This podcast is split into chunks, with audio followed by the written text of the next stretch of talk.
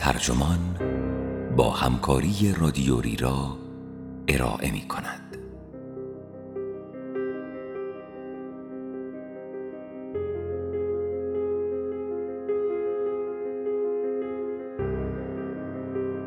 پلیس احساسات. این عنوان یادداشتی است به قلم اگنس کالارد که در مارس 2019 در پوینت منتشر شده و وبسایت ترجمان آن را در اردیبهشت 1399 با ترجمه علی امیری منتشر کرده است. من آرمان سلطانزاده هستم.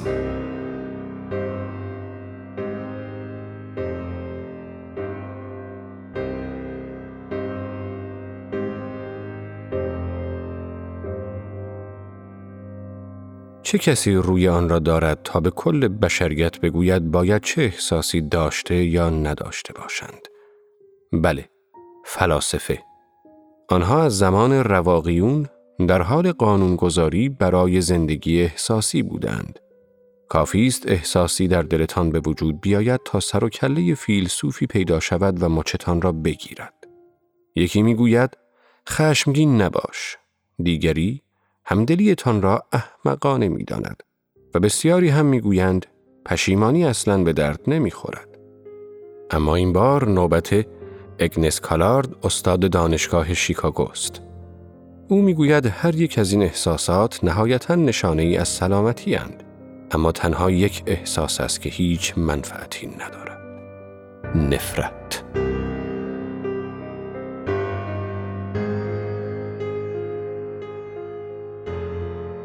اگر به من بگویید آرام بگیر، احتمالاً آرام نمی شوم. به همین ترتیب اگر بگویید منطقی باش، رهایش کن دیگر، داری زیادی شلوغش می کنی، شوخی کردم، آنقدر راه هم مهم نیست. وقتی کسی احساساتم را دست کم می گیرد، واکنش های سیانت از نفسم از راه می رسند. بدن من، ذهن من، شغل من، علایق من، استعدادهای من، اینها همگی از آن منند. اما قدرت هیچ کدام از اینها برای ابراز اینکه از آن منند به پای قدرت تعلق یک احساس پرشور نمی رسد. زمانی که امواج خشم یا عشق یا اندوه مرا در بر می گیرند، این احساسات انگار خود زندگی اند. این احساس همچون صدایم که متأثر از آن است، از هسته‌ای درونی سرچشمه می گیرد. بنابراین اگر تلاش کنید تا آن را کم اهمیت جلوه دهید، با بیرون کردنتان از ذهنم جا خالی می دهم. پیرامون حریم امن خود دیوار می کشم تا از شعله شور خود، یعنی زندگیم، در برابر دخالتهای شما برای خاموش کردن آن محافظت کنم. شما که هستید که بخواهید به من بگویید چه احساسی داشته یا نداشته باشم؟ حال بیایید مداخله‌ای بس جاه طلبانه تر از این را تصور کنید.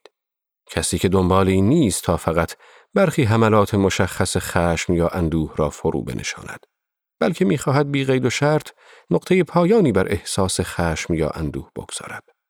چه کسی روی آن را دارد تا به کل بشریت بگوید باید چه احساسی داشته یا نداشته باشد؟ بله، فلاسفه. فلاسفه از زمان رواقیون در حال قانونگذاری برای زندگی احساسی بودند و تازه ترین طلایه‌داران این جنبش همینک پیش چشم شما مشغول کارند. اجازه دهید تا پلیس احساسات را به شما معرفی کنم. نفر اول رودیگر بیتنر است، فیلسوفی در دانشگاه بیلفلد آلمان که برای حذف یک جای حسرت اقامه دلیل می کند. مسلماً بیتنر این را می‌پذیرد که چنانچه کار اشتباهی انجام داده اید باید به آن اعتراف کنید. هرچه در توان دارید برای سامان دادن به وضعیت انجام دهید و به پیشرفت در آینده متعهد شوید. اما فایده احساس بد از آن اشتباه چیست؟ درد روانی قضاوت شما را مخدوش کرده و انرژیتان را به بیراهه می‌فرستد. اضافه کردن یک درد ثانوی نالازم به اشتباهی که قبلاً رخ داده منطقی نیست. دو بدبختی، دومی از برای اولی. نفر دوم همکارم در دانشگاه شیکاگو مارتانوس باوم است. فیلسوف و روشنفکری عمومی که به خشم میتازد. آن هم نه صرفاً به خشمی از نوع غیر منطقی، توجیه ناپذیر یا کینه توزانه. یا اینکه به عقیده او تمام انواع خشم در تحلیل نهایی فقط از همین نوع است. او می‌نویسد خشم از آن روی که آدمی را در معرض خواستار انتقام بودن یا همشأن خطاکار شدن قرار می‌دهد، همواره از لحاظ هنجاری مشکل‌زاست. او نیز همچون بیتنر می‌اندیشد که انسان باید به درکی آرام و منطقی از خطای رخ داده برسد و آنگاه سرشار از آینده نگری خوشبینانه قدم‌های مثبتی برای التیام و بازداری بردارد. نفر سوم استیون ویلکینسن است، فیلسوفی در دانشگاه لانکستر بریتانیا، که استدلال می‌کند اندوهی که مثلا از مرگ یک عزیز احساس می‌کنیم بر اساس DSM-4 مطابق با مشخصات یک اختلال روانی است. نخست اندوه شامل درد و رنج است. دوم شامل نوعی عجز یا گسست در کارکردهای هنجاری است. افراد اندوهگین اعضای سازنده‌ای برای جامعه نیستند. آنها ارزشی، تجربه یا خلق نمی کنند و صرفاً به همین دلیل باید گفت که مشکلی دارند. نفر چهارم پل بلوم است، روانشناسی در دانشگاه ییل که کتابی علیه همدلی نوشته است. بله، یکی هم ممکن است مخالف همدلی باشد. علیه همدلی. این واقعاً عنوان کتاب اوست که با مزه ترین جمله آن نظری است که بلوم درباره کتاب نویسنده دیگر داده است. اسم کتاب استفن آسما علیه انصاف است. نمیخواهم اینجا سر به سر او بگذارم، اما می توانید عنوانی زننده تر از این را تصور کنید؟ بلوم استدلال می کند که در مقایسه با انجام کارهای خوب منطقی و غیر احساساتی، همدلی کردن جهان را جای بدتری می کند و منجر به عذاب بیشتر و شکوفایی کمتر می شود. همدلی منصفانه نیست، سوگیرانه است، قضاوتمان را مخدوش می کند. بلوم برای پیدا کردن مصداق سراغ تجربیات خودش می رود. بدترین لحظات من در مقام یک پدر لحظاتی نیستند که اهمیت نمی دهم. لحظاتی هستند که بیش از حد اهمیت می دهم. زمانی که نمی توانم خود را از درماندگی یا درد فرزندانم منفک کنم. راضی کردن همزمان هر چهار فیلسوف نیازمند این قانون ساده است. قانون ساده: هرگاه درگیر اندوه یا خشمگین هستید، یا از درد حسرت به خود میپیچید، یا پر از همدلی میشوید، آرام بگیرید، از شور خود بکاهید، به آنچه احساس میکنید اعتنا نکنید و در عوض منطقی و سازنده باشید. ممکن است به نظرتان احمقانه برسد، اما آدم استدلالهای فلسفی را تنها بر پایه نتایج آنها رد نمی کند. این چهار متفکر به درستی به تنوع راه‌های اشاره می‌کنند که طی آنها احساسات منفی زندگی‌هایمان را زیر و رو، ما را بدبخت و از دنبال کردن آنچه خوب است منحرف می‌کنند. اگر کسی نسبت به مادر خود دچار خشمی زهرناک باشد، این یعنی آن رابطه در وضعیت کاملا سالمی قرار ندارد. تا اینجا درست به نظر می‌رسد. مسئله اینجاست که عبارت‌هایی همچون سلامت و بیماری اغلب معنای دوگانه دارند. تب را در نظر بگیرید. تب داشتن یعنی شما بیمار و ناسالمید و نمی توانید بیشترین کارایی خود را داشته باشید. اما تب همچنین واکنشی سالم به حضور عفونتی باکتریایی در بدن است. اگر تحت چنان شرایطی تب نداشته باشید، واقعاً بیمار خواهید شد. خونریزی هم همینطور. خونریزی یعنی در وضعیت ناسالم بودن، اما اگر زخمی داشته باشید و خونریزی نه، نشانه از یک بیماری جدی تر خواهد بود. از لحاظ جسمانی چیزی وجود دارد به نام راه سالم ناسالم بودن. به همین ترتیب از لحاظ احساسی چیزی وجود دارد به اسم راه خوب بد بودن. مسلماً این شمه‌ای از غیر منطقی بودن را با خود دارد. اما ظن من بر این است که تقصیر اصلی بر گرده خود زندگی با آن خصیصه نصف نیمه منطقیش است. مثلا خشم را در نظر بگیرید. ما بی نقص نیستیم، همدیگر را ناامید می کنیم. وقتی این اتفاق می افتد، خشم به ما جایگاهی در میانه سرخوشی، اتحاد هماهنگ و بی تفاوتی انفصال همیشگی می بخشد. به وسیله خشم است که عشق، ورمها و کبودی‌های سوء تفاهمات معصومانه و زخم‌ها و بریدگی‌های خیانت‌ها و سرخوردگی‌های کمتر معصومانه را تاب می‌آورد. خشم همچون تب ارزشمند است. بدون تب مسیر عفونت تا مرگ بسیار کوتاه‌تر خواهد بود. همین استدلال بنیادی درباره حسرت، همدلی و اندوه نیز به کار می آید. آری، اینها راههایی برای زخمی بودن روانی است. و خیر، این چیز بدی نیست. وقتی روی این تنی ممکن نیست، آسیب پذیری می تواند شکلی از سلامت باشد. اما من اکنون دو دلم. هرچند نمی توانم با قانون ساده همراهی کنم، از لحاظ روحی کاملا در تیم پلیس احساساتم. اصلا ارزش فلسفه عمومی چیست اگر نتوانی به مردم بگویی چگونه فکر، رفتار یا احساس کنند؟ بنابراین من هدف جدیدی را پیشنهاد می کنم، احساسی که تر و خشک را با هم نمی سوزاند. پیشنهاد می کنم که ما فلاسفه جبهه متحد در برابر احساس نفرت اتخاذ کنیم. نفرت هیچ ویژگی رهایی بخشی ندارد. راه بدی برای بد بودن است. باید آن را از روح بشری بریده و خارج کنیم. جراحی فلسفی همچون دیگر انواع فلسفه باید با تعاریف آغاز شود. شروع کنیم. نفرت از یک چیز یعنی اینکه دریافت احساسی ما از آن چیز به منزله چیزی بد باشد و در نتیجه بدون آنکه چیز دیگری از آن را به منزله امری خوب دریافت کنیم. نفرت از لحاظ احساسی به بدی در معنای مطلق آن واکنش نشان می‌دهد و ما نباید چنین واکنشی داشته باشیم. قوت خوردن در بدی حتی از رهگذر انکار آن بیماری روح است. مرزهای نفرت در قیاس با خشم واضح‌تر می‌شوند.